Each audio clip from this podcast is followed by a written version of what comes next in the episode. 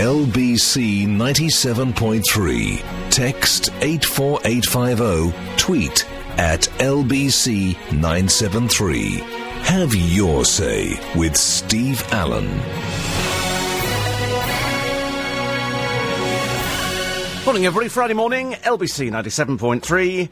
And it's another blooming hot day, and I can't stand it. I absolutely hate it to pieces. I can absolutely drench myself just going for a very small walk. It's not my kind of weather at all.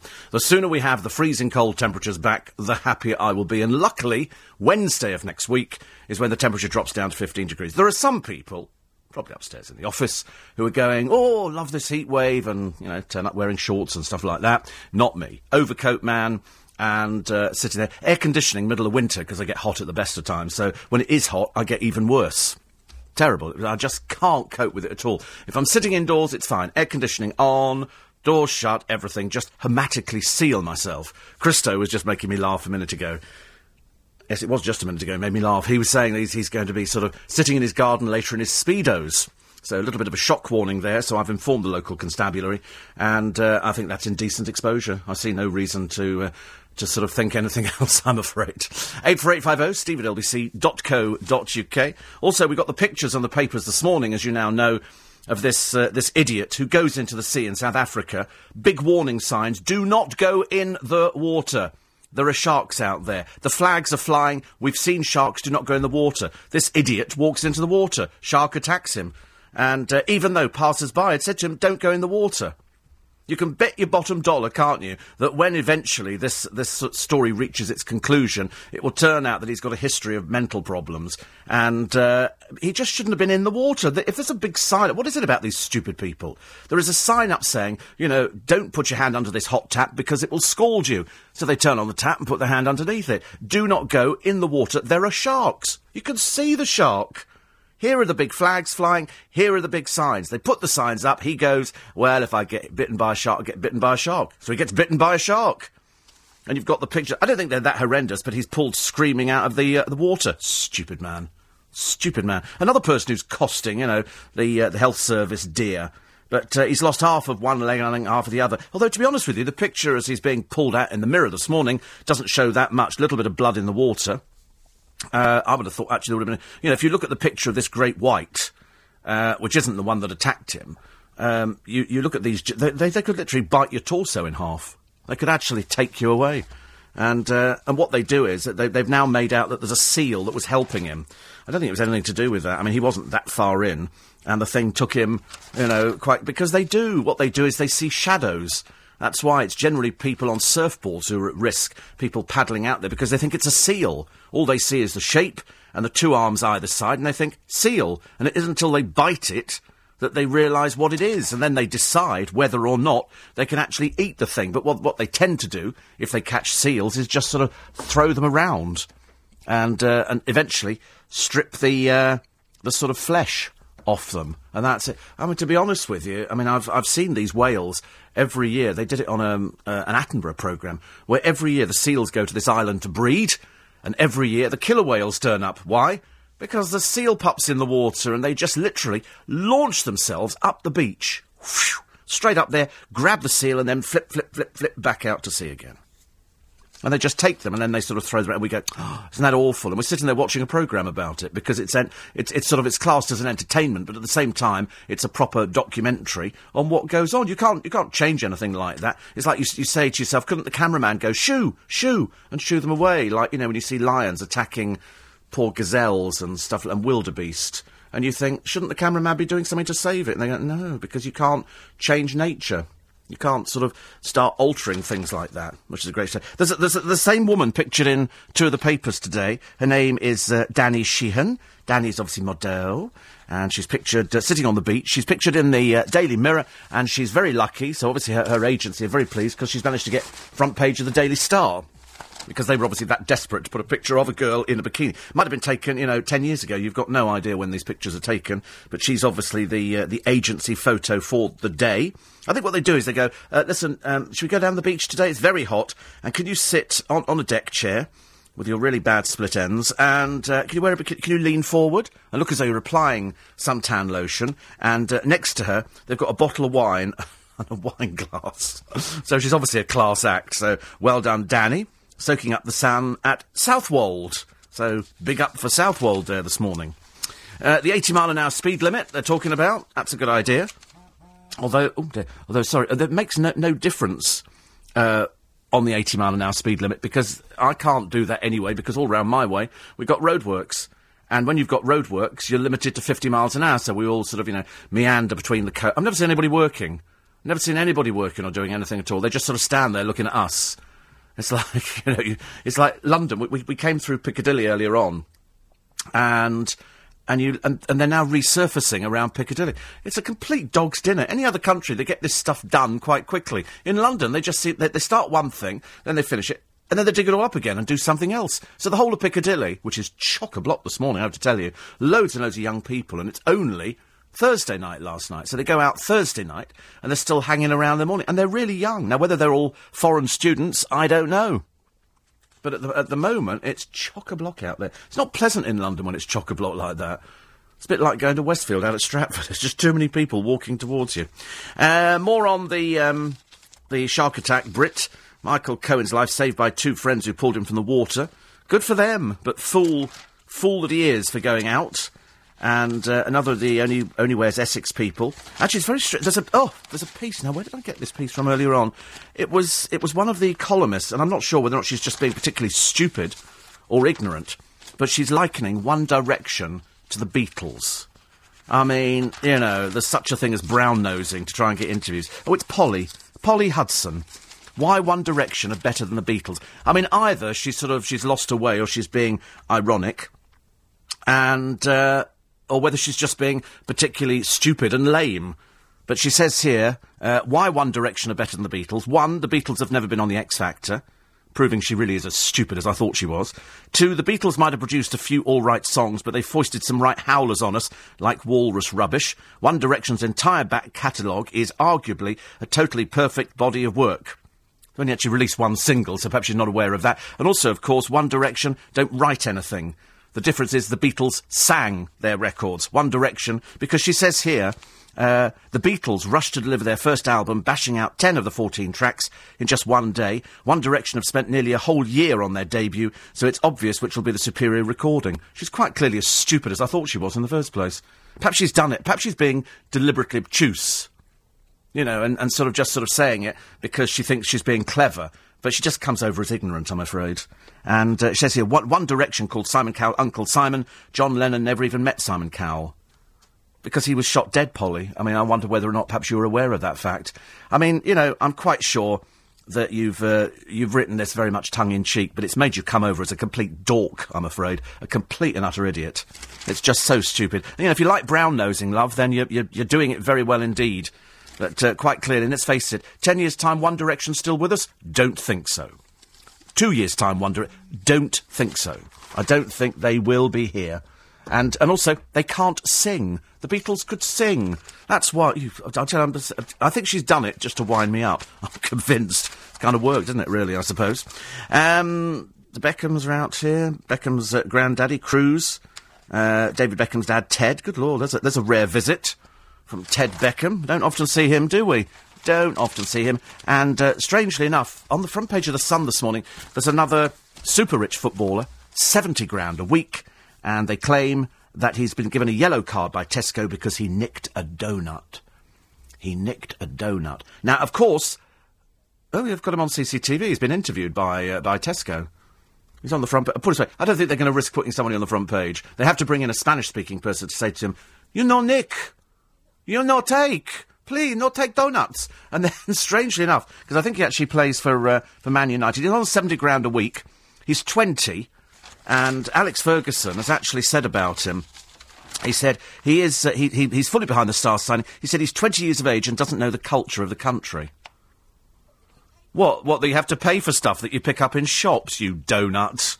Good, I'll tell you, sometimes you look at these footballers, mind you, it's nothing new, is it? We have seen the mothers of footballers going out shoplifting, quite well known in certain departments. But this bloke nicked a donut but escaped a penalty.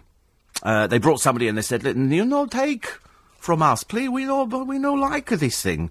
And so all he did was he picked it up, like people do, and you must have seen people doing it in supermarkets, and they pick it up, you know, mums pick up a packet of crisps for the kids, open it, give it to them, and then just discard the wrapper in the trolley. They don't pay for it. They're thieves. They've nicked it.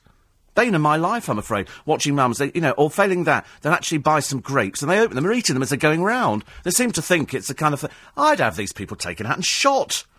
That's why you've got prices that you've got. It's because people nick. I mean, it makes no difference, to be honest with you, whether he's actually nicked a donut or a television. It's the fact that he's a thief. Because, you know, you reckon if he's got caught for this time, how many times has he done it before without being caught? And that's... It doesn't matter what you steal. He might go, it's only worth £1.19. It doesn't matter whether it's worth that or £1 million. It's the fact that you thieve. You know, what an embarrassment. Poor bloke seeing himself on the front page. They've actually called him a donut, and so that he was caught scoffing it on CCTV, because they always put it next to the magazine. So I think people stand there, and they're just... You know, you think to yourself, you're earning 70 grand a week. I'd fine him 70,000 quid. And go, there you go, mate. That'll teach you at 20... You know, and we're going to give all the money to charity. We're going to give it to the National Health Service. You know, because I couldn't care less what you've stolen. The fact that you've nicked, I'm afraid, is the fact that you're a thief. The police decided not to take it any further, and Tesco's have just sort of said... Normally, if you're caught nicking from Tesco's, they ban you for 3 months. But in this particular case, they haven't. Probably because they're so desperate, because he's a £70,000 a week footballer, and they'll go, you know, quite rightly, it is only a donut. But, you know, if we all went in there and nicked donuts today, and they go, well, it's all right for this footballer to do it, you see how fast they come back to you. You see how fast they come back. There's something else. Oh, God, I tell you, do you know what they've launched today? The Only Wears Essex have launched a makeup range. Who the hell wants to look like that? God, blimey, don't waste your time and money, ladies and gentlemen. Somebody, actually, Barbara Taylor Bradford was talking about her favourite cream, which is an Estee Lauder cream. She says, I use it twice a week, makes my skin feel all soft and lovely. So there you go. 5:15. These are the headlines. Morning, everybody. 5:18. I can't read what Frankie Boyle says about some of the people in his column today. He's rude beyond belief. In fact, it's the kind of thing that we're all probably thinking, because he says here, Rebecca... You don't know who she is, but she got the boot from Big Brother. She's a hostess who says that men pay her £500 just to chat to her for an hour. Of course they do, love. Long as you believe that. Long as you believe that. It's just another tart on the box, I'm afraid. I couldn't really care less. I don't believe hostesses. We know exactly what they are. You know, do you seriously believe that men are that dumb? They're going to sit there and just pay £500 to talk to somebody for an hour? Come in here. Give me 50 quid. You can talk to me for an hour. £65 an hour I'd rather actually get for like that, because you've got to pay tax and everything else. Plus that, of course. So, you know. And then I'll give you a ride home in the car afterwards for 150. OK? Seems fair enough, doesn't it? And she gets £5. Why is it all these hostesses claim they're earning all this money? I bet if you went back through her books on the taxman's going, you would claim you... Wait a minute, you just put down you earned 50 quid last week. Where's this £500 an hour? Oh, well, it was a long time ago. Yeah, of course it is, love. Of course it is. But anyway, she was kicked out of Big Brother, which is roughly like the rest of them should be tonight, but I don't know anybody who's watching it. Actually, the good news is The Only Wears Essex has lost a load of its audience. By the time we got round to it on Wednesday night, we'd hemorrhaged, because I think people have had enough of it. I think they're actually a bit bored. You know, what the Chelsea one's more entertaining, or watch The Real Housewives of New York City, they're really odd. I mean, they're even odder than the women of Orange County, who are orange. I think denotes the colour that they are. Some of them are horrible. Some of them are so... Talking of horrible, I couldn't believe the story either. The judge couldn't believe the story. This is the Twisted Family, OK? You've got an 89-year-old pensioner. He has an adopted daughter, OK?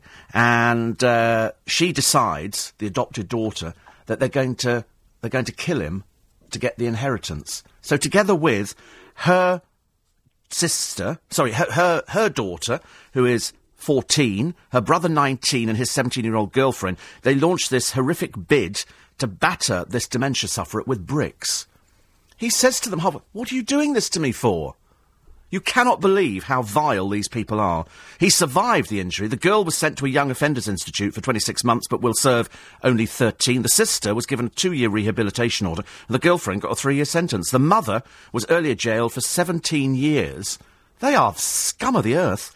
And the brother got an indeterminate young offender sentence. Apart from the younger sister, all were convicted of conspiracy to murder. They went onto the website and studied sick internet sites like How to Kill a Pensioner. I mean, there are some pretty sick people out there. And they hurled bricks through his window in an effort to scare him to death. Then they cut the fuel pipe of his car in a vain attempt to make it explode. And the battering with bricks on him was made to look as though he'd had a fall. I mean, these people are just filth. Absolute filth. I mean, the police called it a particularly cruel crime. I bet privately they're not calling it. I bet privately they're wishing they could string these people up themselves. I mean, you know, a girl of 16 joined in to try and get rid of this pensioner for his cash. What sick people out there. I tell you, if I was running a prison, I'm afraid they'd be coming to a very nasty end. I'm sorry. I don't know how people can do things. Oh, my God. Look at that picture. Sorry, I've just taken it back slightly. It's Victoria Beckham smiling. And it's not really smiling, but also I've just realised it was taken, I think, when she was about 18, and she still can't quite do a smile. But it is a lot better. It is a lot better, and she obviously thought she had to sort of model looks, because they've got lots of people. They say here, would you know the stars by their first pictures? And of course you would. We had, Katie Price is unrecognisable. You know, she used to look really, really pretty and attractive. Now it just looks shallow, cold. What a shame. If she'd left herself as she was, very pretty with all that lovely natural hair and everything else, now it just looks jaded. She looks like a washed-up old 70s porno star. She just looks embarrassing, I'm afraid. There's a picture of Madonna.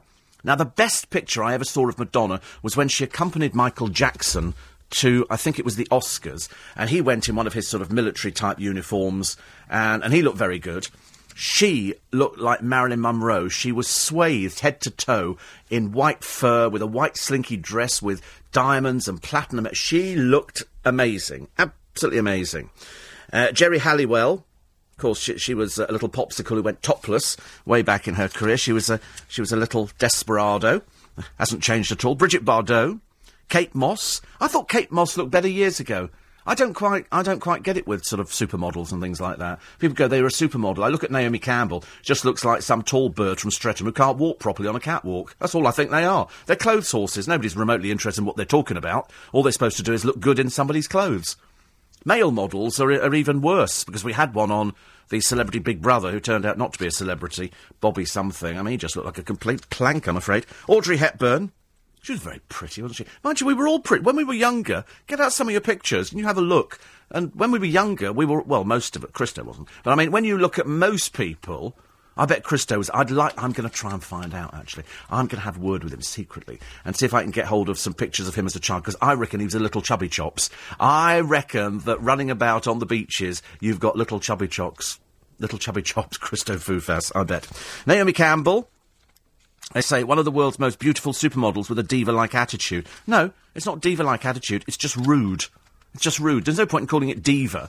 For diva, read bad-mannered, rude and foul-mouthed, OK? Let's leave it at that. Joan Collins. Well, I've got news on Joan Collins later on, because I think this weekend you're going to be capturing the lady herself. I never mentioned her age during the interview. I never mentioned her age, because I think it's impertinent to mention. I can do it now because she's not sitting in front of me. But I tell you, if I look as good as that at 78, not that I want a pair of breasts and some very long legs that go up to here. Yes, I don't actually want to dress up in drag, OK? Like that on record. Thank you very much indeed. But, I mean, for 78, she looks fantastic. Fantastic. I mean, just fantastic. You know, I mean, long legs, very short skirt.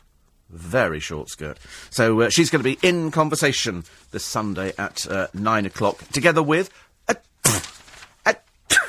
Will Young, because he had a cold. But, you know, trooper that he is, he did the interview. Gary Barlow says he went on The X Factor only to get his kids' attention. I like him on The X Factor. I don't like him doing his interviews because he's got one of those boring sort of voices, you know, dreary. But he writes good songs. And I quite like that. And Cher Lloyd has called on ministers to crack down on the internet fiends after receiving death threats online. Listen, it's, you know, you don't need to call on ministers. You go to the police. The police deal with people like that. That's harassment. You can have these people arrested and named and shamed, and we've seen them in the paper. Don't waste my time going to, you know, to talk to TV Biz in The Sun or whoever it is. You go to the police. You know, stop doing it as if it's a publicity thing. You know, you go and you report it to the police. It's as simple as that. Oh, you know what's coming back? I mean, they've really run out of ideas. a celebrity come dine with me, but with the people who were the failures. The people who were the failures. Top of the list, of course, Bobby Davro. Bobby Davro's meal was awful. And he actually laid on hula girls for a Hawaiian theme night and persuaded actress Leila Ruas to lick cream off his chest. Oh, dear me. How ghastly. But that was my stomach. But he wasn't as bad, I'm afraid, as the Apprentice flop, little funny boy, Rafe Bejou. Rafe, who had his friend, Ben, in the kitchen cooking for him. They said here he actually hired a chef to cook his food. He didn't. It was his friend, Ben. And Ben popped in, and we had Ben in the kitchen, because Ben's quite affected. And Rafe's career went nowhere, I'm afraid. Tamara Beckwith, who had a disastrous, she's quite nice, but she's a bit not all there upstairs, I'm afraid. And then poor old Leslie Joseph. Her food turned out not to be cooked at all. It was dreadful. So that's going to be there. Strangely enough, Monday, October the 10th, is the new series, and they really couldn't find anybody, so they've managed to cobble together Chantel Houghton, oh, God help us, Cleo Rockus, dancer and singer, and completely deluded person, Andrew Stone, Bobby George, and cross-dressing Pete Burns. God, oh, my stomach's having a field day this morning. And so that's that. Mark Wright's dad, from the Only Way Is Essex, could be going on the programme as well. Oh, blimey. We've seen the mother, we've seen Nanny Pat, now you've got to put up with the father as well. God, a whole family of planks. I didn't actually think it was that possible. My friend Graham was totally convinced as we were... Yes, I'll have a coffee, thank you, love. As we were standing waiting to cross the road yesterday, Alex Reid, we think, drove round the corner in Twickenham. If I'd known, I'd have stepped in the middle of the road. But he was driving a rather naff Audi, I'm afraid, with the lights on, I ask you. But anyway... I'd mentioned that yesterday, because we do see celebrities in Twickenham. Don't see them all the time, but we have a number of people. One here says, I'm listening to you from the Maldives, which is nice, and so pleased to have you with me. I listen to you every morning, 5 till 7. I should think so too. And, of course, Sunday night, 9 o'clock. The repeat, actually, of last week's In Conversations between 6 and 7 Sunday morning, and then the new one is between 9 and 10, OK? So, hope you could be there for that and podcast it. Paul says, be interested to hear what the global warmers / climate changers are saying about the weather right now, given I haven't heard any of them yet. If it was snowing, you'd better hear yourself think for their waffling. Yeah, I mean, it's just hot, but I don't do hot. I'm not a person who does hot weather. Strange enough, because I grew up, unbelievably, in hot countries. I've got little pictures of me playing in the dirt in Portside, and I don't know why we played in the dirt. I don't think we didn't have a proper garden, I think, we just had a backyard, and I played in the dirt and sitting on the beaches, so I grew up looking as brown as a berry. Lived in the sun. Now, at this age, 47, 3, I can't bear it in the sun. Absolutely terrible. Terrible. And here's Manoj, who says, listen to your show every morning without fail. Find it very amusing. I quite like that idea of being found very amusing. It says, my wife, Alison, is holding a coffee morning today to raise money for Macmillan Cancer Care. There's lots of coffee mornings taking place all over the place. They've got one down at the restaurant at the bottom of Church Street, and it's to raise money for Macmillan Cancer Care. So I hope Alison raises lots and lots of money. It's where you go round to somebody's house. They actually supply you all the bits and pieces, and then people pay you for it. And I think that's a very good idea. I'm all in favour of that. All in favour. Because we used... a Macmillan nurse when my mum was dying, and they're fantastic, absolutely fantastic.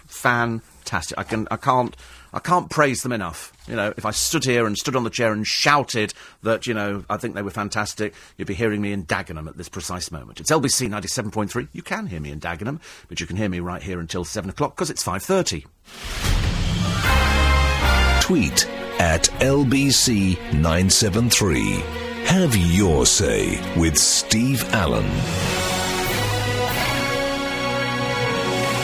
Morning, everybody. 6:28 is the time. It's Friday morning. I'm so grateful it's Friday morning. I just wish that the weather was a little bit cooler. I know many of you are going, no, shut up, the weather's glorious. But not for me, I'm afraid, and not for a lot of other people. Because if your thyroid doesn't... Oh, Lord. If your thyroid doesn't work... then you don't have much fun in this. The Michael Jackson doctor trial rolls on, I'm afraid, and I'm sort of half watching it, half half interested in it, and the other half of me not remotely interested in it. But if you know, if you're following that kind of thing, I think it's just terribly sad. The whole thing is just terribly sad. Other stories in the paper today. Here's poor old Cheryl Cole. It's all gone pear-shaped for her. And they say her late-night dates with Alex Da Kid, I think he's a record producer, could signal a boost to her love life and her career.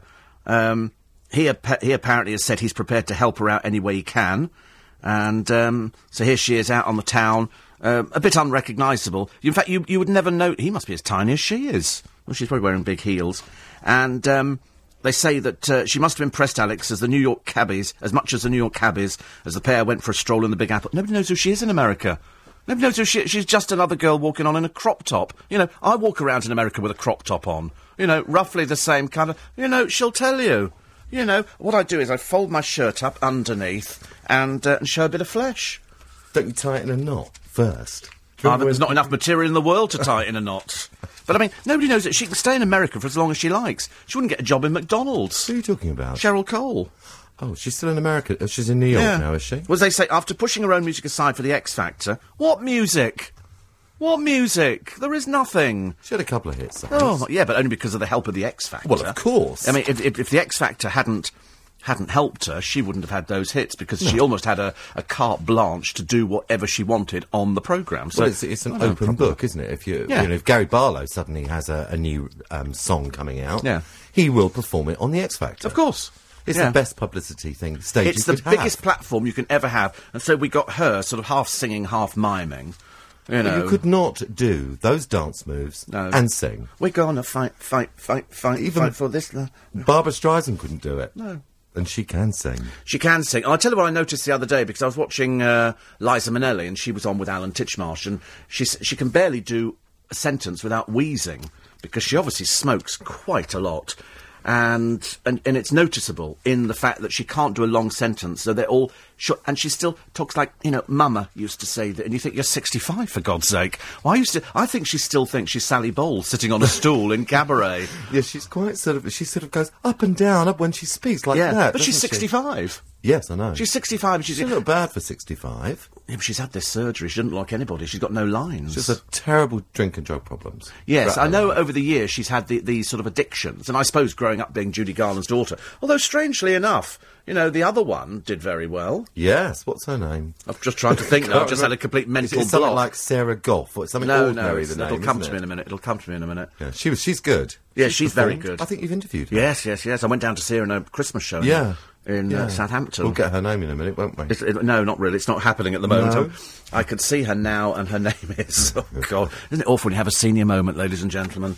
So, Judy Garland's half-sister... Lorna Luft. Lorna Luft, yes. Luft. Goodness for that. I remember... but, I mean, she came through the other side all right. Well, she never seems to have had any problems, has she? No, never any problems. Liza was sort of, you know, it's all... But now she's had this surgery. I tell you, very odd. And I caught her on a television programme with Martine McCutcheon, and they were saying, here she is, we're going to be talking to her now, she's a style icon, and she's an actress, and she's an author, and this. And I thought, blimey, Joan Collins, must be Joan Collins, no, Jerry Hall. Oh, yes. Have you ever heard her talk? Oh, yeah, she speaks she kind of talks like that, and I'm a little girl from... Well, I'm telling you, she comes over crackers. She's from Texas, you know. And she... Do I have a beauty regime? I don't think so. And I'm thinking, what did these people ever see in her? She's just all not there. She's also had quite a few bit parts in shows, hasn't she? Like, did she do the Vagina Monologue? Yes. And a couple of other things like that. Yes, you don't have to learn anything for the Vagina Monologue, just read a book. Yeah, I think she also did that thing where you do so many plays in a night or something like that. Well, she just had one line. Well, she's got this kind of little girl voice, and she's a little bit boring, to say the least, and she's constantly flicking her hair. I mean, we all do that, you know. She's married well. Hair. Sorry? She married well. Well, she did very well. She got the front cover of the Roxy Music album, and went out with Brian Ferry, and then she went out with Mick Jagger, and, you know, and they got children as well. Loads. She's just boring. I couldn't believe it. She's got this funny voice. I think she comes from a very wealthy family. I think her father's very wealthy. Yeah. Well, everything in Texas is big, isn't it? Yes. Including her accent. It is one of these strange accents. It is very bizarre. It's very odd. Do you know who I think looks really, really weird as well? Every time I look at her, and she's in the papers quite a lot at the moment, is Anna Wintour. Anna Wintour is the Vogue editor. Yes. who that film was based on, wasn't it? Yes. What, The Devil Wears Prada. Devil Wears Prada. Yeah. Well, she's a very peculiar-looking person. She turns up to all the fashion shows with dark glasses on. Yeah. And you think, darling, you can't see... She's not wearing dark glasses, yes. But she's wearing dark glasses.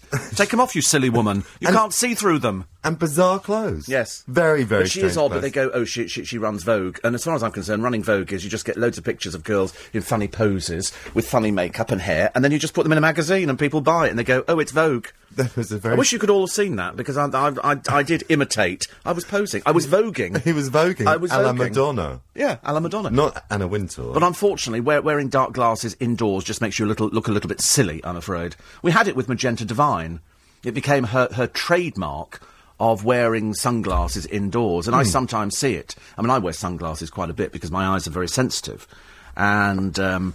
But Anna Wintour sits at a fashion show. How can she see? Well, she didn't. How can she see, for goodness sake? She didn't sit in a fashion show yesterday because it's reported in the paper. I don't know how many of the other papers have got it.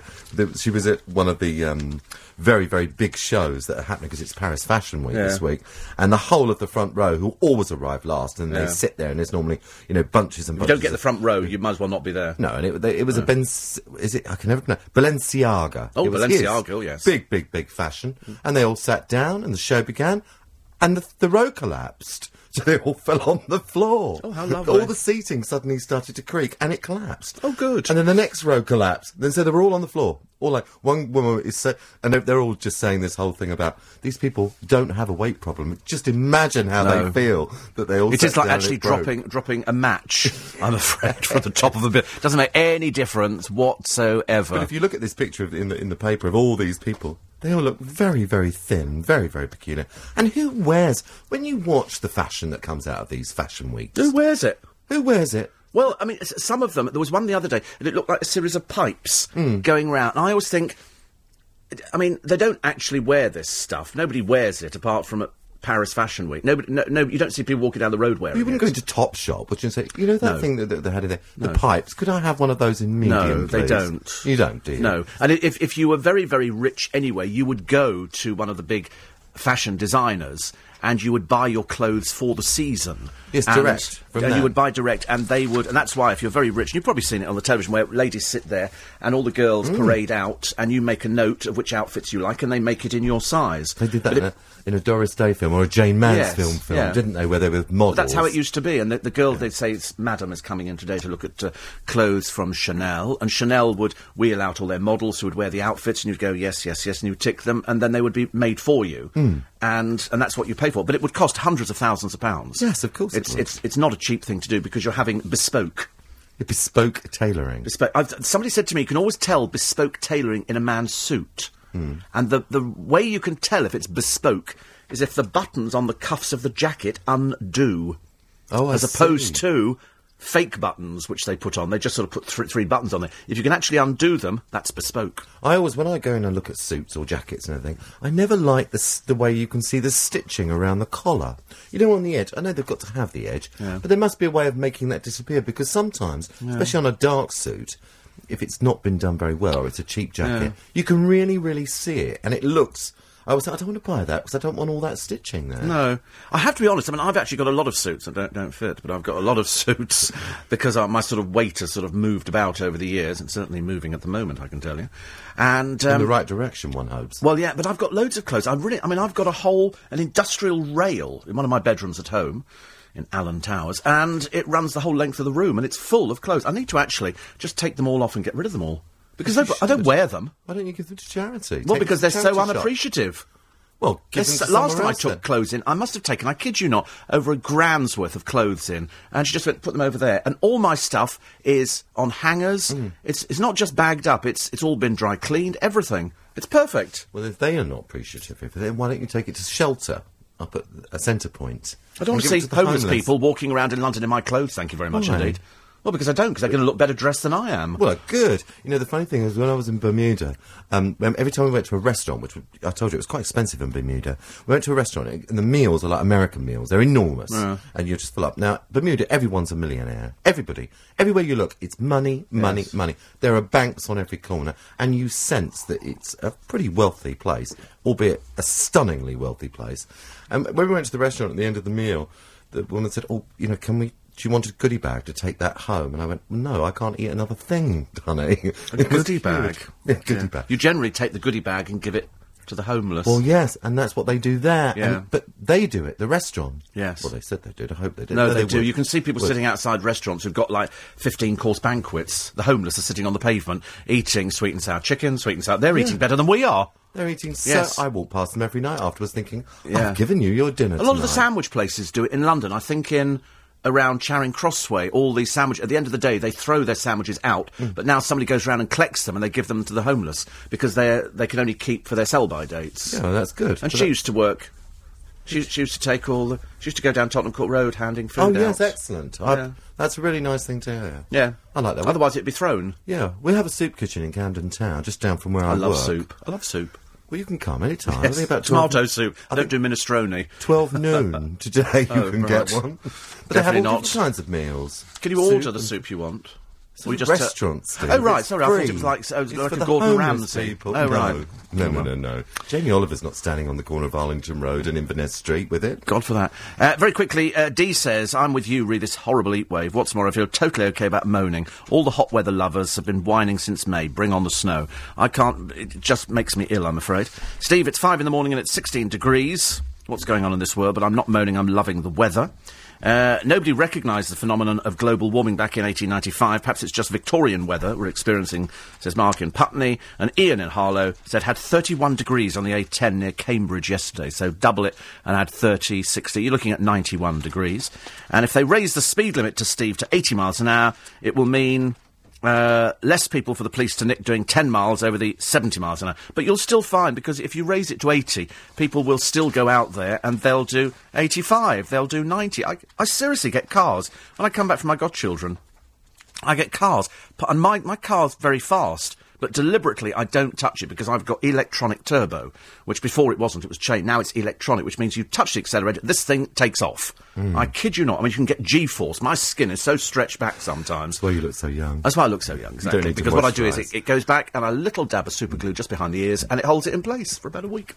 And cars pass me on the motorway, you know, at night time, when it's bad conditions, they must be doing 90 to 100 miles an hour. And you sometimes think... I'm staying well away from you because you look like a blooming lunatic. Terrible. 5:45. On half price offer, you can. B&Q. Let's do it together. LBC 97.3. Steve Allen. Morning, everybody. Nice to have your company. 5:42. It's Friday morning in London town. We've got another coffee morning. Very happy to publicise coffee mornings, I promise you, because it's for the Macmillan... again, and here's one from Marilyn, who says the Sanderstead Lawn Tennis Club, Penwortham Road, South Croydon, is taking part in the world's biggest coffee morning today. 10:30 to 12:30, coffee and tea, plus lots of cake and goodies, plus a tombola. So, Sanderstead Lawn Tennis Club in Pentwortham Road in South Croydon. Good luck to you for that, to raise lots of money. I can't, it reduces me to tears to tell you what the Macmillan nurses do. Oh. Absolutely reduces me to tears. You know, they just turn up, and if you've got cancer, they come round and they just take over everything, and they just look after it. They arrange all sorts of things. My mum got all sorts of things brought in, and they just do everything. They do everything. I know other people do it as well, but I've only got experience of the Macmillan nurses. I think they're the ones that we know the most, aren't they? Yeah, I mean, it's just... Can't control it enough. Sorry, get over it. Pat says, totally agree with the hot weather. Hate it. I work at Liverpool Street Station, and on some occasions I'm in a room with the control department. No windows, no air. We have aircon. They keep turning it off because they say it makes them feel cold. I can't function. My medical complaint means that. I'm feeling hot now, and it's not even that hot in the studio. But yesterday, I walked to Richmond, and I'm saying, because Graham knows I get too... He gets... What does he get? He gets this thing where his hands go cold. Oh, right. That's rains. Bad circulation. Is it rains or something? I can't remember that. Bad circulation. Anyway, I get the opposite. I just get hotter and hotter, and he goes, it's too hot for you, isn't it? I said, yeah, we'll just do a shorter walk. I've literally got a handkerchief. I've soaked it. This handkerchief is soaking wet because I'm just trying to mop myself down. I mean, if they made an air-conditioned shirt which had sort of little air vents and a fan which is stuck in your trousers, I'd be a lot happier about it. But why don't you have a brolly to protect you from the heat of the sun? Like they did in Hong Kong. Well, yeah, to be honest with you, you do see Japanese tourists over here holding umbrellas. It's not, yeah. It shields the sun from I know, you. I'm not really sure whether or not I do have a rather nice Chinese... one of those rattan. There you go. It's beautiful, but the trouble is, the reason I bought it, and I bought three. Of course you bought three. Is because the covering is shiny fabric. It looks like Bacofoil. I've got it in red, blue and silver, and it's all wooden. They're beautiful, and I've also got one in paper, and the paper is waxed paper. It smells fantastic. I might take them to the Mermaid. It's, I don't think that the foil effect would be very good with the sun. You turn out like a sausage by the end of the walk. Yes, it's only on the outside, but it's just the fact that these are beautiful Chinese parasols, and they're really lovely. They really are lovely. And occasionally I just sort of take one out and open it up and then close it again because it's bad luck. But I do like it. So you should use an umbrella. You do see lots of people. You do feel a bit silly walking down the road with an umbrella over your head. I'm sorry, with the best will in the world. Well, I mean, it does. It's bad enough walking through Twickenham as it is. Do you wear a hat? Oh, for God's sake! No. Why? You're right. I should get one of those white hats which you put on. Yes, not with the four corners. Yeah, a Panama hat. Yeah, that's what you need. Yeah, but the trouble is I used to wear a lot of baseball hats years ago, and I could sweat through them. I look good in baseball. I tell you, I look really cool. Yeah, but not now. I look good in them, yeah, I tell you. Yeah, but not now. I don't look an American tourist. I do if I've got a camera and I'm wearing a check shirt. Noreen says, say hi to Ingrid, a fan who is going to the Mermaid, to have a brilliant hen night on Saturday. I'm going, but she doesn't know where we're going. I'm not going to say anything. But she says, have a good weekend. Thank you. I certainly will. Thank you very much indeed. It's a hot weekend. And then, luckily next week it changes. Midweek, I think. Yeah, Wednesday. We're through to about Tuesday, yeah. I quite like the heat. Got a quiz for you. Oh, go on then. Okay, this got sent in by Ivor. You can play this at home, and it's quite clever, actually. Here we go. Name the one sport in which neither the spectators nor the participants know the score or the leader until the contest ends. OK, the one sport in which neither the spectators nor the participants know the score or the leader until the contest ends. Oh. OK, I'll let you think about that one for a little bit. Terrible question. OK. Which famous North American landmark is constantly moving backwards? Backwards? Backwards, yes. Only three words in standard English begin with the letters DW, and they're all common words. What are they? DW... stomach going again. I'm so sorry, honestly, I'm just an ill person. In many liquor stores, you can buy pear brandy with a real pear inside the bottle. Now, I've done this one on the programme before, so you should remember. The pear is whole and ripe, the bottle is genuine, it hasn't been cut in any way. How did the pear get inside the bottle? I know a guy in Canada, called Jamie Grant, and Jamie Grant puts things in bottles. Like ships. Like decks of cards. Oh, yeah. A complete deck of cards sealed. Mm. And he can put things... I've bought two of his bottles before, and they've got some in Ripley's down the road. Well, because he can put anything. He can actually get a trainer in a bottle. He doesn't cut the bottle in any way. It's... Well, because it's... Clever. It's called an investment. OK. Name the only fruit or vegetable that is never sold frozen, canned, processed, cooked, or in other way except fresh. Oh, OK. So, you've got those questions there. So, name the only vegetable or fruit that's never sold frozen, canned, processed, cooked, or in any other form except fresh. Are these trick questions? No, they're absolutely straight questions. Good answers. Yes, Ivor didn't do very well. I haven't done very well at all. Have you not done very well? No. Do you know the answer to the first one? Which is the sport in which neither the spectators nor the participants know the score or the leader until the contest ends? OK. No, I don't know. You don't know that one. Do you want to have a guess at it? No, I don't really... I can't think. Right. I can't think what sport would do that. The trouble is, when you know... running, no. Could be swimming? No. I'll tell you, it's boxing. It's boxing. And the famous North American landmark, constantly moving backwards, is... Time? No, it's not a tricky one, this, but when you think about it, it's quite right. It's Niagara Falls. And the reason is that the amount of water that goes over it, the rim goes back 2.5 feet every year, so it's receding. Ah. So that's why. That's clever. Yes. I thought so. The pear getting inside the bottle is actually... I've got photographs of this. What they do is, when they've got the pear trees and the bud starts of the pear, they put the bottle over it, suspended in a little net... And the pear, it becomes its own little greenhouse. The pear grows inside the bottle, then they just cut the thing off, and there is a fully grown pear. Very clever. They do that in France. And the only vegetable or fruit never sold frozen, canned, processed, cooked, or in any other form but fresh is... A banana? No, you couldn't. No, a lettuce. A lettuce is a fruit? Well, I said the only vegetable or fruit you never sold frozen. Yes, I was thinking fruit. Oh, well, okay, a lettuce. Yes, you can't do anything with a lettuce, can you? And the... Thousand Island dressing. Well, you can, actually. You can have frozen banana. I've seen frozen banana. Can you? I have that a lot, actually, at home, frozen banana. Oh, yeah. And, I bet you do. Well, you do have banana cooked. You absolutely do have banana, and so that's why. Dry banana, no, of course. No, but we didn't say that. We said it cooked or in any other form except fresh. So the only thing, I mean, lettuce is the only thing you actually have fresh. All everything else, you can do something with it. You can do all these things. You can freeze it. You can do everything. Can't freeze lettuce. You see, no, it's definitely not cucumber, dear. Okay, it's not, because you can have that processed cucumbers. Can you? Yeah, you can. So don't argue with me, otherwise over my knee you will go. And the three English words beginning with D-W. Oh, I don't know, Dwight. No, dwell. Oh, dwell, yes. Dwindle. Dwindle. And dwarf.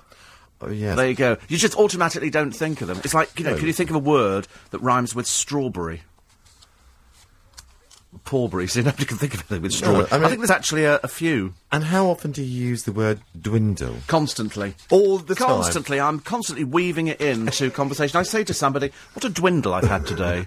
You know, good Lord, dwindle me, I say. Dwindle down to the local shop. My stomach, dwindling.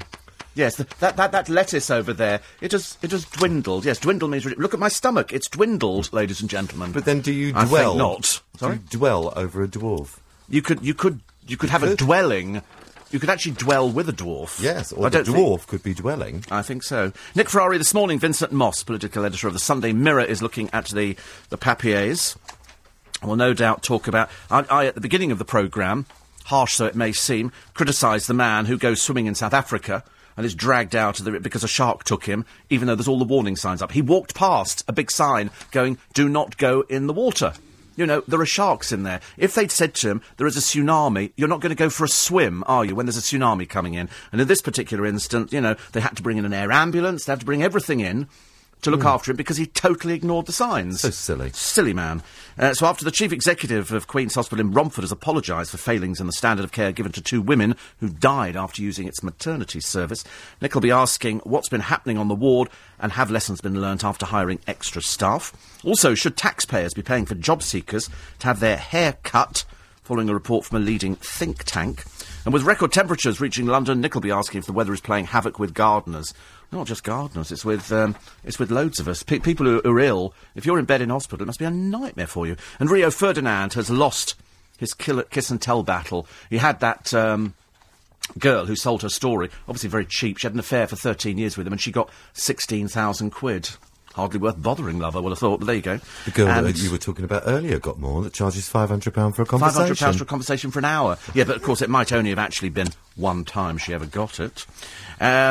Mike says, sell your clothes on eBay and give the proceeds to charity. Yes, I could, actually, yeah. That could be very likely. But then, of course, idea. You've got to wrap everything up and send it off, and I could probably auction my stuff. I could sort of...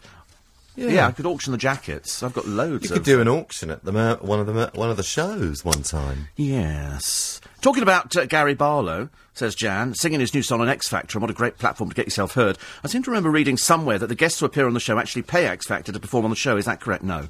They don't need to. Most of them are either signed to Simon Cowell and his label, so he's able to promote his own things. No, it's just, you know, if I had the X Factor, I'd say, you know, to Amanda, do you want to come and do your little dance for us? And she'd go, thank you very much. I'm not going to charge her for it. Of course not. Because it's just self-promotion. And she's promoting that dance. Yes, absolutely. So she's working on the show. Nothing. Yeah, Gary Barlow works on the show. They only put people on there who are associated with the show. So they use Robbie Williams as a mentor for coming on there, and then they'll say, you can come and promote your record. Absolutely. They need to change money. They make enough money out of the adverts and the phone lines. Thank you very much indeed. You need a novelty baseball cap that has a mini fan in the peak which blows cool air onto your face. No, I don't. Best and Steve, I'll be glad for the cold snap to kill off the spiders. I know I walk out sometimes and a web goes, and you think, have I dragged the spider with me? Is it? And then sometimes in the car, I think, I'm sure that's something crawling up the back of my neck. I had one in my bed. A spider. Don't, because people would be freaking out, I'm afraid. Poor old Kev the Milkman says, I'd rather take on the local hard nuts after closing time than take on spiders. I know. Especially when you're sitting in the bath and all of a sudden it pops out the overflow. Oh! Oh, goodness gracious me. I've been known to throw myself out the bar. Don't. The thing is about an eighth of an inch across. An eighth of an inch. It could drag me down the plug hole. It could be a nightmare. News is next on LBC 97.3. On FM, online and digital radio, London's biggest conversation. This is LBC 97.3. From the LBC 97.3 News Centre at 6 o'clock, 3 teenage girls shot in West London. Steve Allen.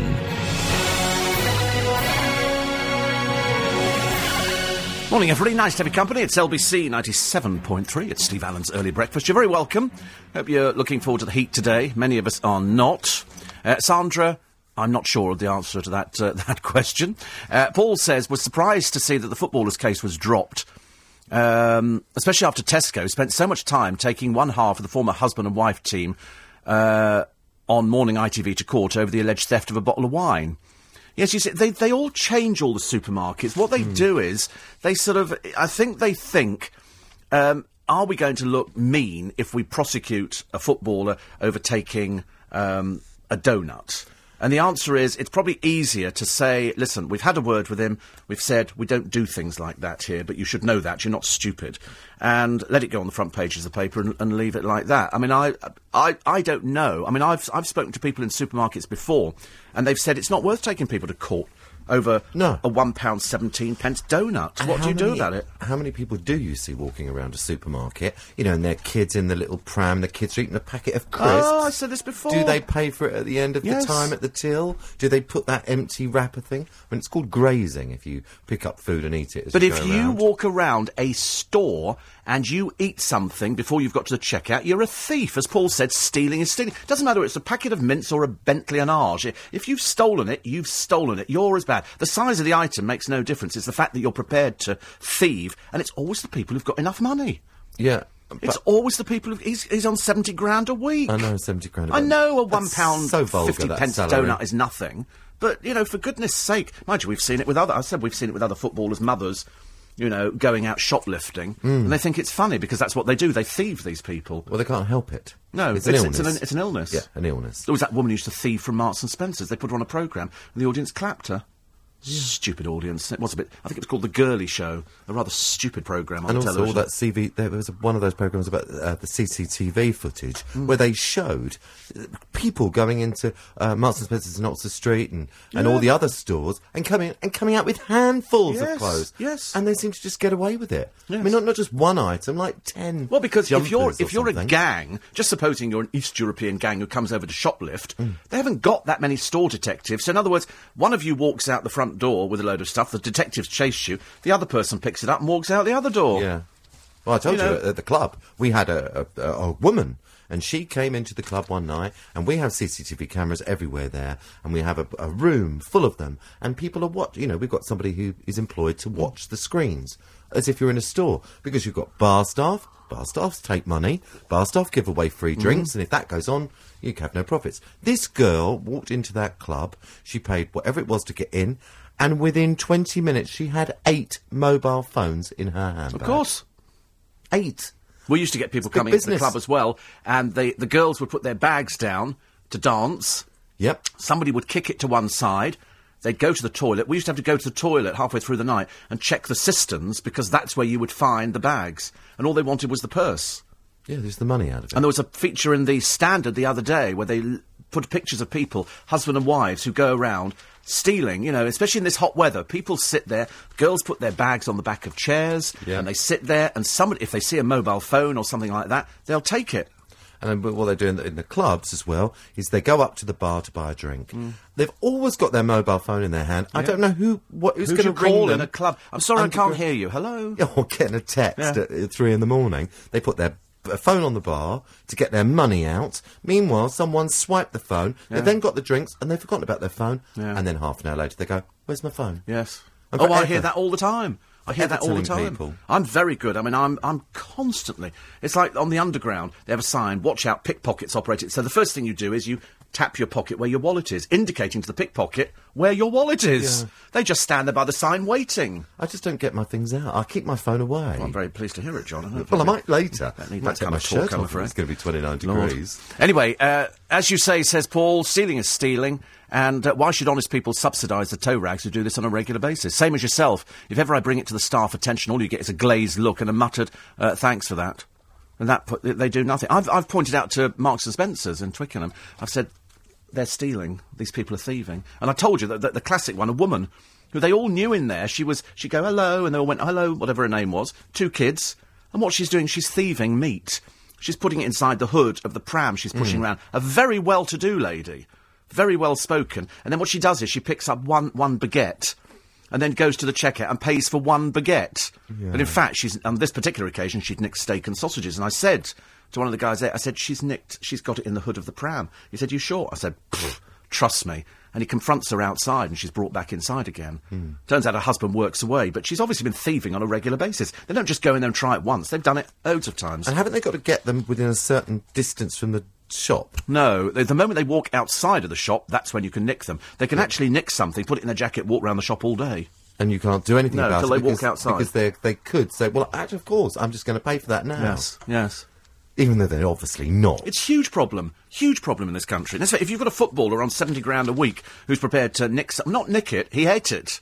Yeah. So he stood in the shop and ate it, which was even funnier, I'm afraid. Well, it's still, you're still taking it, aren't you? Yeah. Rita says, love the show. Just discovered you can be Sky Plussed. Can I be Sky Plussed on this programme? I cannot. Well, there you go, you see.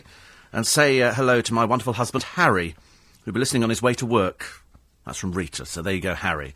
And we talked, actually, somebody said the other day, it was Paul Savoury, we were talking about fish and chips and talking about the vinegar you put on there, and he said the best vinegar is the vinegar that's with the pickled onions. He said pour that over, the fish first and then put the salt over the top. Wouldn't they go soggy? Well, it goes a bit soggy anyway. There's something about vinegar, it's that... And I love pickled onions. Oh, I do, and I went to Waitrose the other day, and there's like a whole aisle full of pickled onions. How do you know which ones to pick? Balsamic vinegar, I don't know. Depends on how strong you want it. I love pickled onions, too. Oh, I love them. Pickled onions. And a piece of cheese and some crusty... make me quite hungry. Pickle and pickled onions? Yeah, pickle with the cheese and pickled onion. That. Oh, it's lovely. Really? It's ploughman's, proper ploughman's. Yeah, proper. When I used to work in a pub years ago, people would come in and go, do you have a ploughman's? And I go, we certainly do. And I go into the kitchen and I get out some, that lovely pickle, put that dollop on, 3 or 4 pickled onions, a tomato cut in half, maybe a little bit of celery, and a hunk of cheese and some fresh crusty bread. Yeah. Do you know, I'm so hungry now, I'm going home to eat it. I might have a ploughman's today. Nothing better. My first bit of bread in ages. Are you going to go back on bread? No, I'm not going back on it. No. Yeah, you can have with sort of crackers, but I just feel... I don't even have butter in the fridge now. Isn't that peculiar? The things that I've stopped recently. It's very odd. But, very good. Obviously good for me. But today might be one of those let yourself go days. Hope so. We need them every so often. 6:15. LBC 97.3. Steve Allen. Do you know that if you're on benefits, do you know that you don't have to sort of spend all day looking for a job? I thought you'd spend all day because you would want to work. Apparently, all you've got to do under current rules is show that you've tried at least twice a week to find a job, and if you can't, that's fine. Yeah, you qualify for your... Well, that's just ridiculous. You can't go on holiday. Yeah, right. Yeah. Hello? Because if they stop your benefit, I still think you have to report once a week, don't you? Yeah, but all you do is you go and they go, I can't find anything. They go, what are you? They go, I'm a gaslight mantle fitter or something, you know. Gaslight. I'm a gaslight man from years ago. Yeah, I drive a handsome cab and there's just no job openings at all. So that's what they're saying. Eight minutes a day they do looking for a job. Yeah, that's all you need. I'm sorry, I'd get them out there. I'd get them sweeping the roads, get them doing something. Well, I thought, first of all, that you had to go for X number of interviews before you got benefit. And don't they say to you, no, I'm sorry, but there is a job here. You know, it's a radio presenter at LBC. Sorry. And you're going to go for this job, even though you can't speak English, but you still have to go for the job. You don't see jobs advertised like that, though. You really don't. No, you don't. It's very strange. A couple of things very quickly. First of all, we've got a text and tweet for you. And then there's also another story in the paper today about some guy who goes in to buy some Jack Daniel's barbecue sauce. He goes to a Tesco Express. And the girl says to him, "Are you over 21? And he goes, "Yes." "Do you have any proof?" "No." He's 25. "Do you have any proof?" "No." So she wouldn't sell it to him. You know, I mean, it's going to come to something, isn't it, when I'm going to go into the supermarket, pick up a Christmas pudding, and they're going to go, "Are you over 21? And I'm going to go, "Way over 21. And they're going to go, "Do you have any proof?" And I'm going to go, "No." And they're going to go, "We're not selling you the Christmas pudding. It's got booze in." There's some what it does, it flags it up on the till, and you're supposed to ask. But, I mean, quite clearly, you look at the picture of this bloke in the paper today, he looks way over 21, but quite clearly the shop assistant, a bit stupid, I'm afraid. You know, I'm sorry, it's a barbecue sauce. What do you think he's going to do, pour it down his throat? The government want the speed limits on the motorways to rise from 70 to 80 because they're very antiquated, and car engines have moved on a lot. So they're going to push it up to 80 miles an hour. Where do you stand on that subject? Good idea? Or do you think it'll encourage more reckless driving? 84850 LBC 973 or steve@lbc.co.uk. I personally think it won't make the slightest difference because most people do 80. I mean, it just means that you can sort of watch your speedo go up a little bit higher. So do you think it encourages reckless driving? Or a good idea. I'd like to see all the roadworks stop on the road, and then perhaps we can do 80 miles an hour, get there a little bit quicker. 84850 LBC 973. Ree Spiders, says Karen. Last night I was hanging washing on my rotary line. Gosh, your class. As I swung it around, something hit my face. I screamed, and hanging on a web was a really big spider, because at this time of year they're enormous. Awful. It ran up the web and settled back on the line. Ugh. Grief. Dreadful. Lynn says, I bought a baseball cap for my dad from Marks. It got a special climate control fabric. That's a good idea. And Sue works for the Ford Motor Company. They join in with the Macmillan Coffee Morning. And at the end of the year, they have a scheme where we can donate the last hour of your pay. It's usually quite successful and raises a lot of money, which is very good news. Do you like pickled onion crisps? No. I'm not a crisp person. I like pickled onion crisps. I've had crisp because it's a flavouring. It's not been anywhere near a pickled onion. It's just... they all taste the same to me. If we had a blind tasting in an hour, pickled onion tastes the same as roast chicken, tastes the same as salt and vinegar and everything else. Walkers taste the best. They all taste like... It's a crisp. It's bad for you. Don't eat crisps. I don't. They are fried. Fried in oil. I'm listening to you. And if I see Gary Lineker's grinning, gurning face one more time... Chris says there are three DW words. He knew, you see, dwarf, dwarfism, well, dwarf, it's the same. Dwell, dwelling, dwindle, dwindler, dwindling. None are plurals and all have different meanings. So there you go. Best pickled onions are garners, says Joy. And Anne Jones is having a Macmillan coffee morning today at 13 High Street, West Wickham in Kent, 10 till 3 at the Cooperative Funeral Care Home. Is that a wise place to hold a Macmillan coffee morning? I don't know. Probably got a room, actually, that she rents. You know, I do hope so. Siding. I'd hate to think it was in the chapel. 10 till 3, cream teas, homemade cakes and a raffle. Blimey, there's no end to the excitement. Lemmy from Motorhead is launching his own wine. I love old rockers. They don't die, do they? They just keep going on, I'm afraid, which is quite sweet. And they've all got long hair, and I quite like long hair. Another poor girl in the paper today was bullied. Because she was so pretty at school, so she took her own life. Oh, that's terrible. And people have said, at the inquest, her parents discovered her foster parents found a knife in her bedroom. She'd been sort of self-harming as well. And this bullying at school thing, it's absolutely dreadful. It really is. And sometimes, you know, you can report it, and sometimes nothing's done about it. They can't. And parents know nothing. You know, you would think you would know if your child was being bullied. But you wouldn't. You know, but that's... the simple reason is that most people can't talk to their children about things like that. They can't talk to them about sex education. They can't talk to them about being bullied. They can't talk about, you know, the sort of things... you know, which you can talk about to your friends with. But if you are a parent, wouldn't you notice if your child was, you know...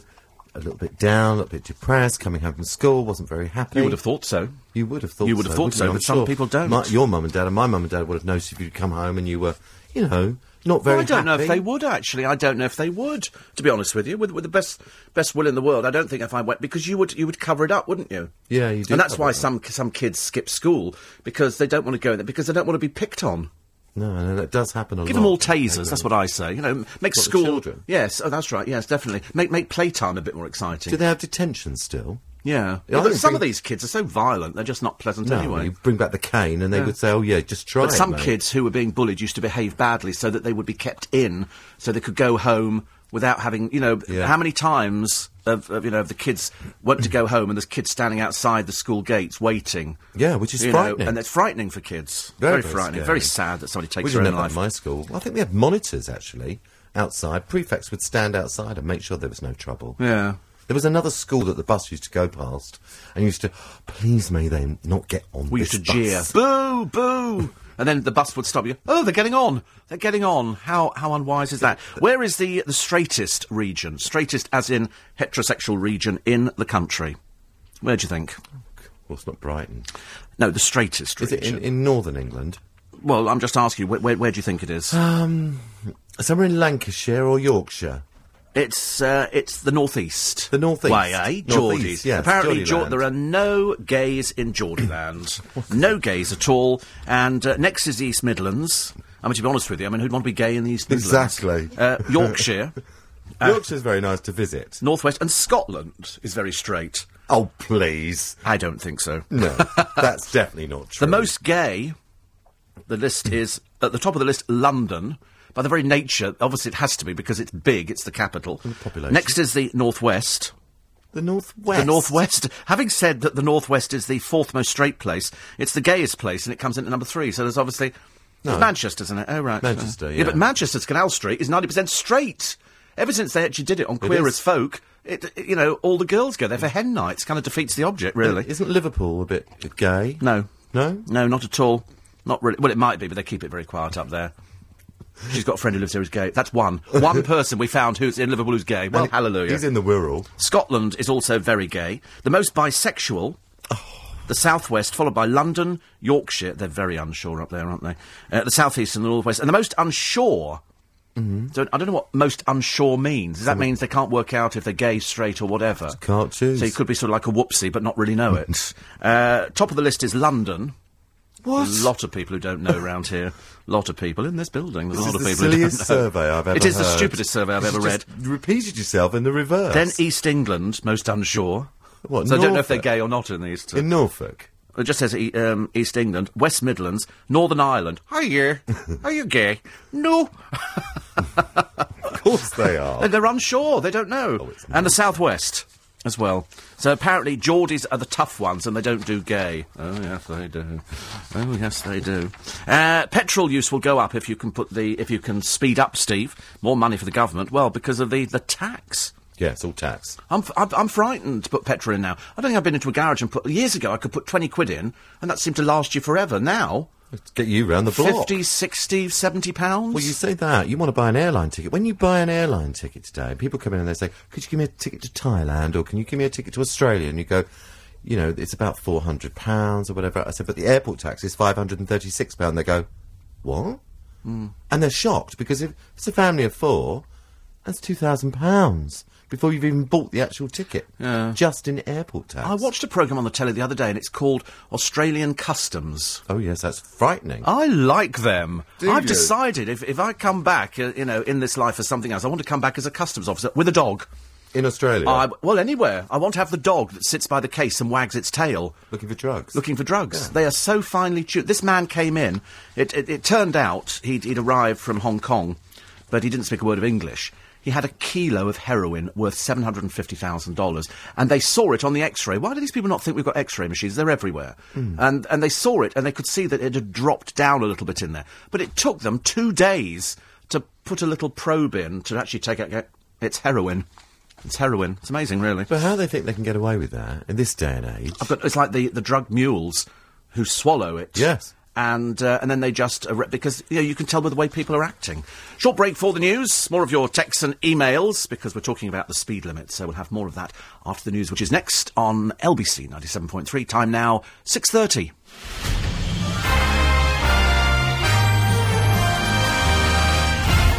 From the LBC 97.3 News Centre, I'm Holly Ford. 3 teenage girls have been shot in West London in what police believe was a drive-by shooting. It happened outside a house on John Fearon Walk near Ladbroke Grove at around 7 last night. Only one shot appears to have been fired. An 18- and 19-year-old are still in hospital, but a 17-year-old has been discharged. No one's been arrested. 50 tweet at LBC 973. Have your say with Steve Allen.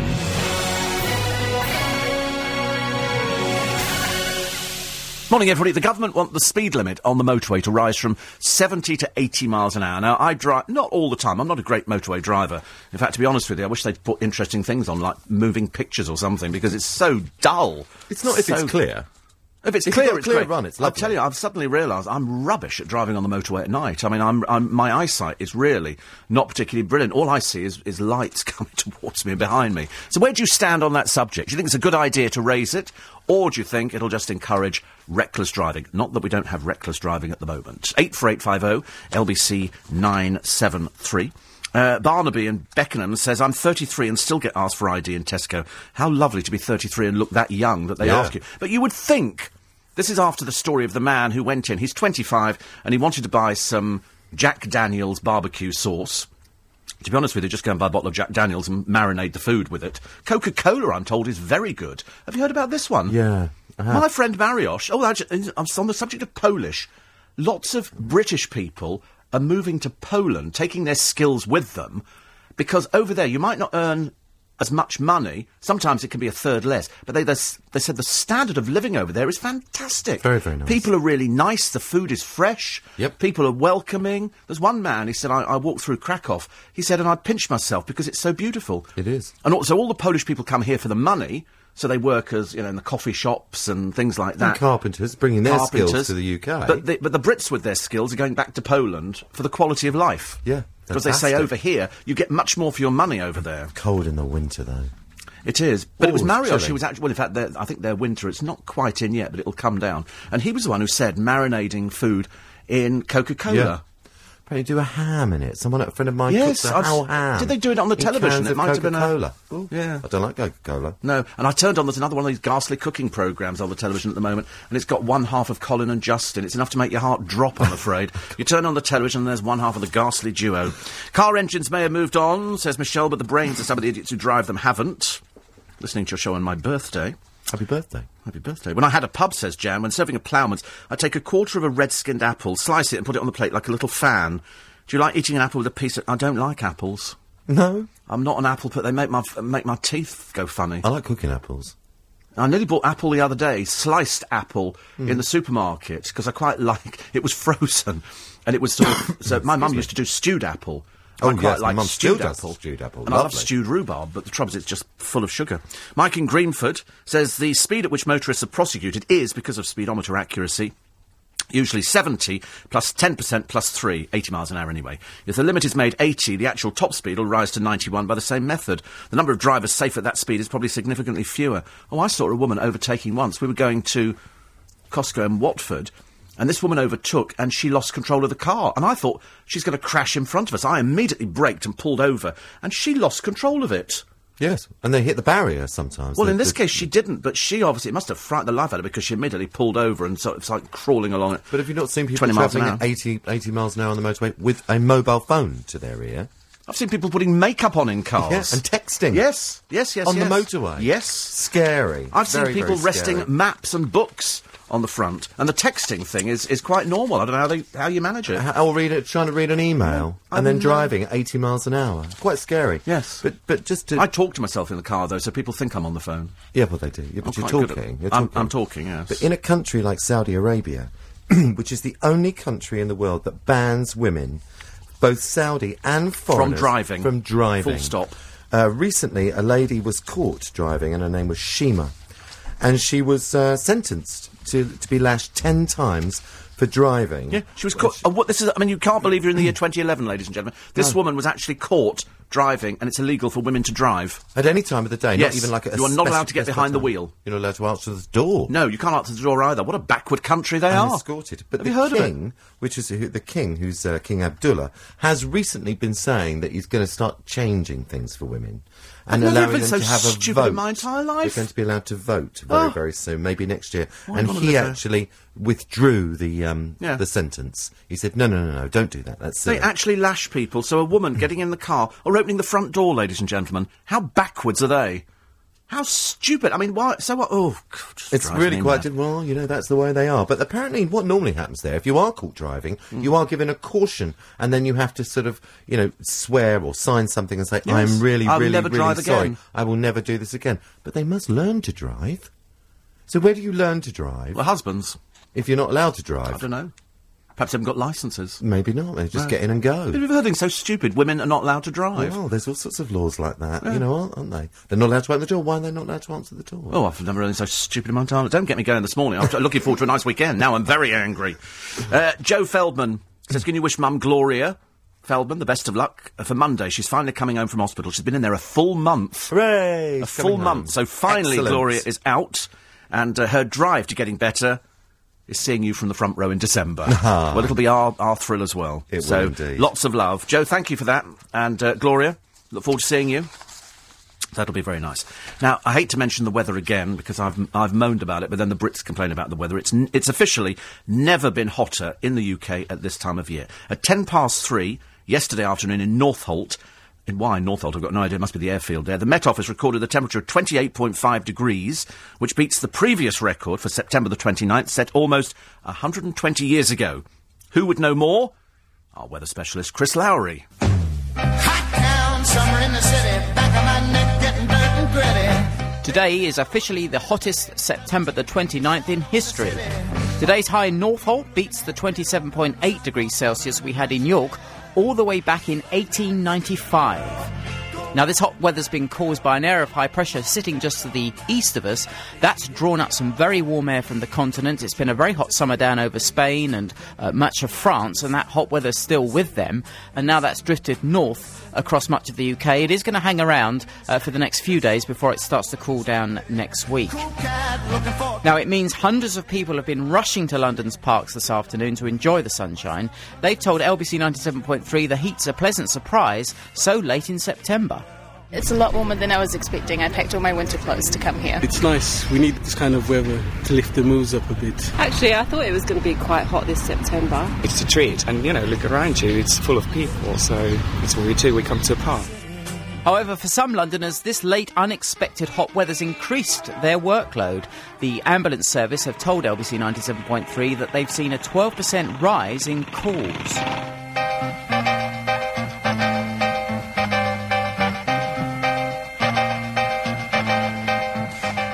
Assistant Chief Ambulance Officer John Pooley has told us they'd been expecting it. And people are ringing for a lot of breathing difficulties, so people are genuine when they're ringing, but it may not necessarily be the best way for them to deal with their problem. So it's more about, is it appropriate for people to dial 999 for what's wrong with them at the moment. While the hot weather will stay with us for a while, normal service will return soon, so make the most of it while you can.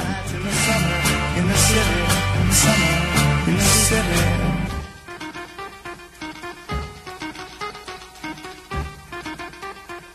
I bet they had to think about that little bit of music. Hot town, summer in the city.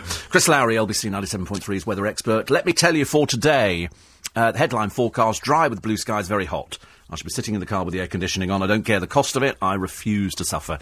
The high today, 29 degrees. Double it and add 30. So you're looking at 58. You're looking at 88 degrees, give or take. Very warm. Currently it's 16 degrees. Tonight, clear skies, light winds. Minimum 13 centigrade, so that's when it drops down overnight. Tomorrow, dry, sunny and hot. Maximum 29 degrees. Sunday, maximum 28 degrees. Monday, turning cloudier and cooler, 25. The time you get to Tuesday, it's light rain and cool and 21 degrees. Don't forget to water your plants. Don't forget to make sure you don't leave dogs locked in cars, which you're bound to have a stupid person who'll do that at some point today. And make sure you wear sun protection. You think, you know, you're going to go out and, even if you're wandering around, always put a little bit of sun cream on. I don't actually, because I tend not to go out that often, because I can't walk up and down in it. I always wear sun cream. Every day. I know, and very fetching you look in it too, John. Please wish my friend Mary a very happy birthday today. She's driving into work and she'll be hysterical, says Eleanor. She says, love the show, you've increased my laughter lines by at least 50% over the years. I'm so happy. You know, as far as I'm concerned, the more like a road map of the Sahara you look, the happier I am. You can all spot a Steve Allen audience. They're all there with lots of lines, which is good. Pat says Margie is holding a Macmillan coffee morning. The Queensborough Hall, Stone's End, London South East 1. Steve Joe McKeldry's from Newcastle. Well, he's very straight, isn't he? Very butch. I think perhaps he's one of the ones who fell off the wagon halfway through, I think. It took him a while, though, to realise it, didn't he? Well, everybody realised the moment he walked on. I mean, I'm sorry, he has a mouthful of teeth like piano keys, and he likes show tunes. The giveaway was there straight away. Tilly says, I hate this hot weather, hate sweating, spiders and not being able to wear my Uggs. I don't think we'll talk about that anymore, okay? I cannot stand Ugg boots. It's definitely not Ugg weather. Yeah. Jackie in New Southgate says St Martin's, Martin's Primary School are having a Macmillan coffee morning in East Finchley. Love, love, love the show. I like that love, love, love. It's not just love the show, but love, love, love. Sounds like a Beatles song. Yes. Alan from Clayhall is listening in Prague. Oh, we like Prague. Yeah. He said it's not the engine. Most of all, it's the brakes that have progressed over the years, which is good news. Mm. OK. Listen, 7:15. Let's move on quickly. The news headlines. And here with them is Holly Ford. Thanks, Steve. 3 teenager girls have been shot in West London in what's believed to have been a drive-by shooting. 2 of the victims are in hospital. More than 1,000 Royal Navy personnel will learn later that they're made redundant. 350 of them will be compulsory. And the government's considering increasing the motorway speed limit to 80. A public consultation is to be launched. Joanna Lumley says, I love the mutton dressed as lamb look. I know, I've perfected it over the years, I have to be honest. My friend Helena knows all about that. I mean, that's she's evil. That is evil, I know. That's very evil. I know, I can say that because, you know, at the moment she's not quite compass mentis, not quite with it this morning, which is good. Loads of your texts and emails coming in. Luke, who confesses to being Polski, says the limit on the motorway should be 90 miles an hour. You got it in Poland, they've only got a few miles of it. That's true. And Germany and France on their autobahns, they're any speed, aren't they? Yes, I just wish they'd have more speed cameras or something. Mark in Putney thinks that Daddy Longlegs have become extinct. I could never bear Daddy Long. I had one in my kitchen last night. Oh, did you? Great big thing. Don't. The fright of the life out of it makes me feel ill. I'm going to bring one in next week if I've got one. Don't. I mean, I promise you. I feel... little jar? No, not even in a little jar. Not in anything. Because it could just kick and break the jar and then all of a sudden, you know, we'd be dragged out the window or something. Well, I was just going to let it go across the studio desk. Neil says, I finally bought an iPad 2, which is great. I don't even need to put my glasses on to read it.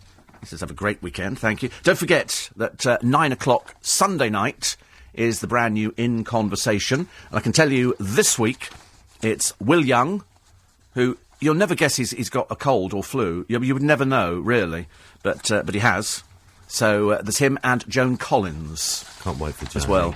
You'll love it. You'll love it. Will as well. Will was very charming, actually. Very, very good. Very down to earth. Yes. Luckily, Helena's just cancelled my bank card, so that's great news. I always love a smile first thing in the morning. And she's drained the account. She has drained the account. And she's speaking to me from Bahamas. Yes. Which is good. A first class ticket. Nobody likes this blooming motorway, this heat at the moment. And the actress who played Shirley Bassey last night was magnificent. She was sensational. Yeah. You've got that to look forward to. Yes. I shall watch that later on. Very quickly, some of your emails. My mum makes lettuce soup and freezes it. And I don't like lettuce, says Mary. Lettuce soup? I mean, do me a favour. How much lettuce do you need to put in to make a soup? Well, you have spinach soup. Yeah, but no, you don't. You have that's Chinese lettuce. That's completely different from our lettuces. And there's a recipe for lamb and lettuce here, Steve, says Jan. Will you stop it with the lettuce thing this morning? It's driving me mad. They say that during your life you swallow 8 spiders. Oof. Really? Actually, I have swallowed mosquitoes and stuff like that. I'm afraid that's not very good. 84850, steve@lbc.co.uk. Bridget says, please say hello to Jill, who works with me at Duncombe School in Hartford, who I discovered yesterday is a listener to your show as well. There you go. The more the merrier. Tell your friends. Have a great weekend. She says, I've had to go to Priscilla. To make up for the... Yes. Priscilla, Queen of the Desert. She's been so many times here. Annette...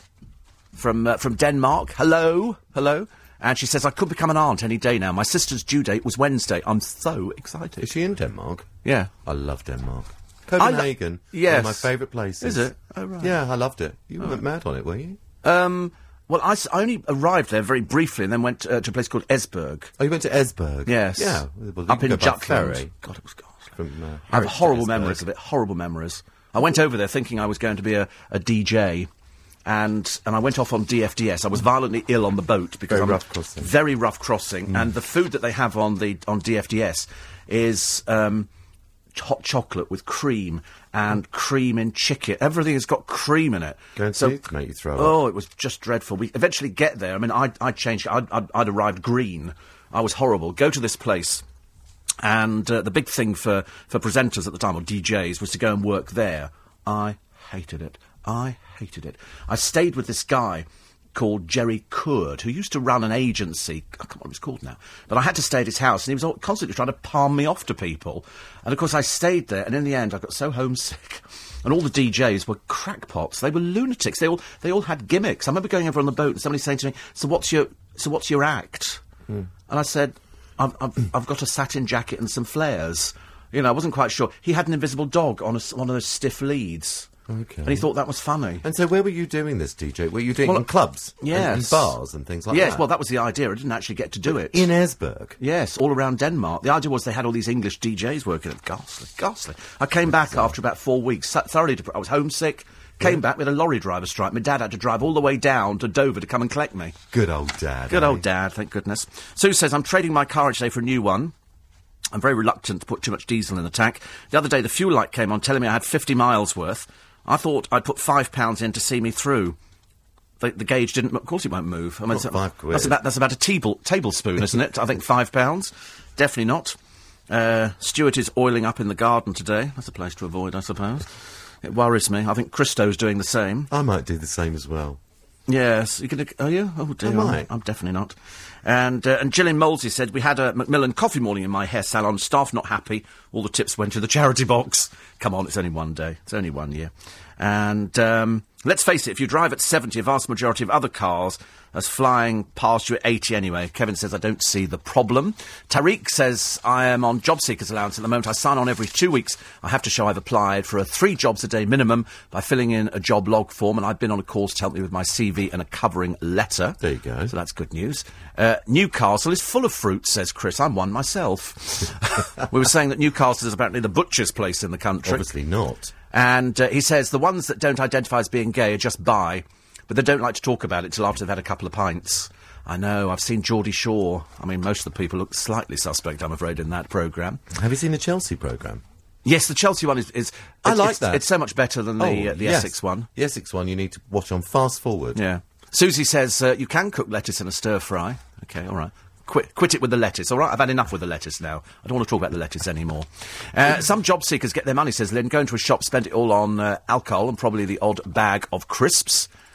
Susie said, one of your... You can cook lettuce. Will you shut it with the lettuce? Okay. See? I don't want to know about lettuce. I don't care. And Jane, thank you. And enjoy. Patrick says, I love your show. It's funny and honest. He said, all the way through the show, agreeing out loud, drives my girlfriend mad. It's always the best way, isn't it? I mean, most people I meet say there's 3 of us in our relationship. Me, the wife, and you, Steve, which I don't care. Mark is in Perth, Australia. He said, he's in a place called... He said, it's hotter here. I can't believe I'm jealous. It's hotter in Perth? Yeah. Yeah, Perth is always warm. Sounds terrible, actually. London is hotter than here. Yeah, London is hotter than Perth. And he says he's jealous. You're welcome to London's hotter than anywhere else in Europe, actually. Yeah. There's not very many places. I think even Cyprus is just about the same temperature. Yeah. And Brad says, your show always puts a smile on my face when we drive to work from Brighton each morning. Oh, what a long drive. Perth is the most isolated city in the world. Is it? Yes. Hmm. Well, there you go. So you've learnt something today, ladies and gentlemen. So just very quickly, apart from the fact on the front page of the paper there's this man being dragged out of the water. I can't believe this man's had his leg chopped off by the shark and somebody's standing there taking a photo of him. Yes, I know. I mean, they've actually got it's a very clear picture, so they must have been going, pose. Yeah, but the thing about it is that everybody now has got a camera on them because they've got their phones, haven't they? And they go, snap, snap, snap. To be honest with you, the man was a fool. He shouldn't have gone in the water anyway. Certainly shouldn't. He was actually told about it. Kate, they now say... This is Kate Middleton. Yes. Kate Wales is following in Diana's footsteps. Can we stop it with the comparison? And stop criticising what she's wearing. Yes. The poor girl's only been around 5 minutes. Don't start all that. You've got to get behind Kate. Yes. Not sort of trying to knock her down. She's not like Diana at all, OK? Not like Diana. Listen, sadly, no more time. John's back with us next week. Indeed. Enjoy the rest of your sunny day, because it will be very, very sunny today. You will all swelter in the heat. And if you go to the LBC website, you can podcast the programme a little bit later on. It'll be well worth podcasting, I promise you, if only for all the copious mentions for Macmillan and their big coffee mornings, which are taking place all over the place. Back with you Sunday night at 9:00 for Joan Collins and Will Young. Nick and the team with you after 7. First of all, the business update with Holly Ford. Thanks, Steve. The FTSE 100 will start the day at 51.96 after closing down 20 points yesterday. The UK appears to have seen a slight boost to consumer confidence this month, with people more hopeful about the state of the the country's economy. The figure, GfK NOP, increased by 1 point, minus 30 in September, after 3 months of decline. New Zealand's the latest country to have its credit rating downgraded by two of the three major ratings agencies. Fitch Ratings, as well as Standard & Poor's, have brought the country down from AA+ to AA. And the total amount of money loved ones leave in inheritance will jump to more than £1 trillion within the next 35 years. HSBC thinks that by the year 2047, the average amount being passed on will be £238,000. Nick Ferrari follows the news at 7. This is LBC 97.3. LBC 97.3 Business. With clubworkspace.co.uk. Touchdown, work and network with other London entrepreneurs. At 7 o'clock on Friday, September the 30th, tragedy at the hospital in Romford, where people have now been apologising for failings in the standard of care given the death of two women who died in its maternity service unit. We'll ask exactly what went wrong there.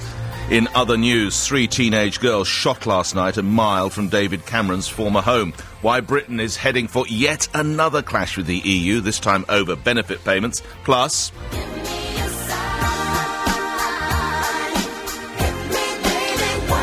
Primary school children will look at pictures of Britney Spears in her underwear. Why? And... roses, foxgloves, snowdrops. As we get ready for a right summer scorcher, what's it doing to your garden? Those stories and more after the news. On FM, online and digital radio, London's biggest conversation. This is LBC 97.3.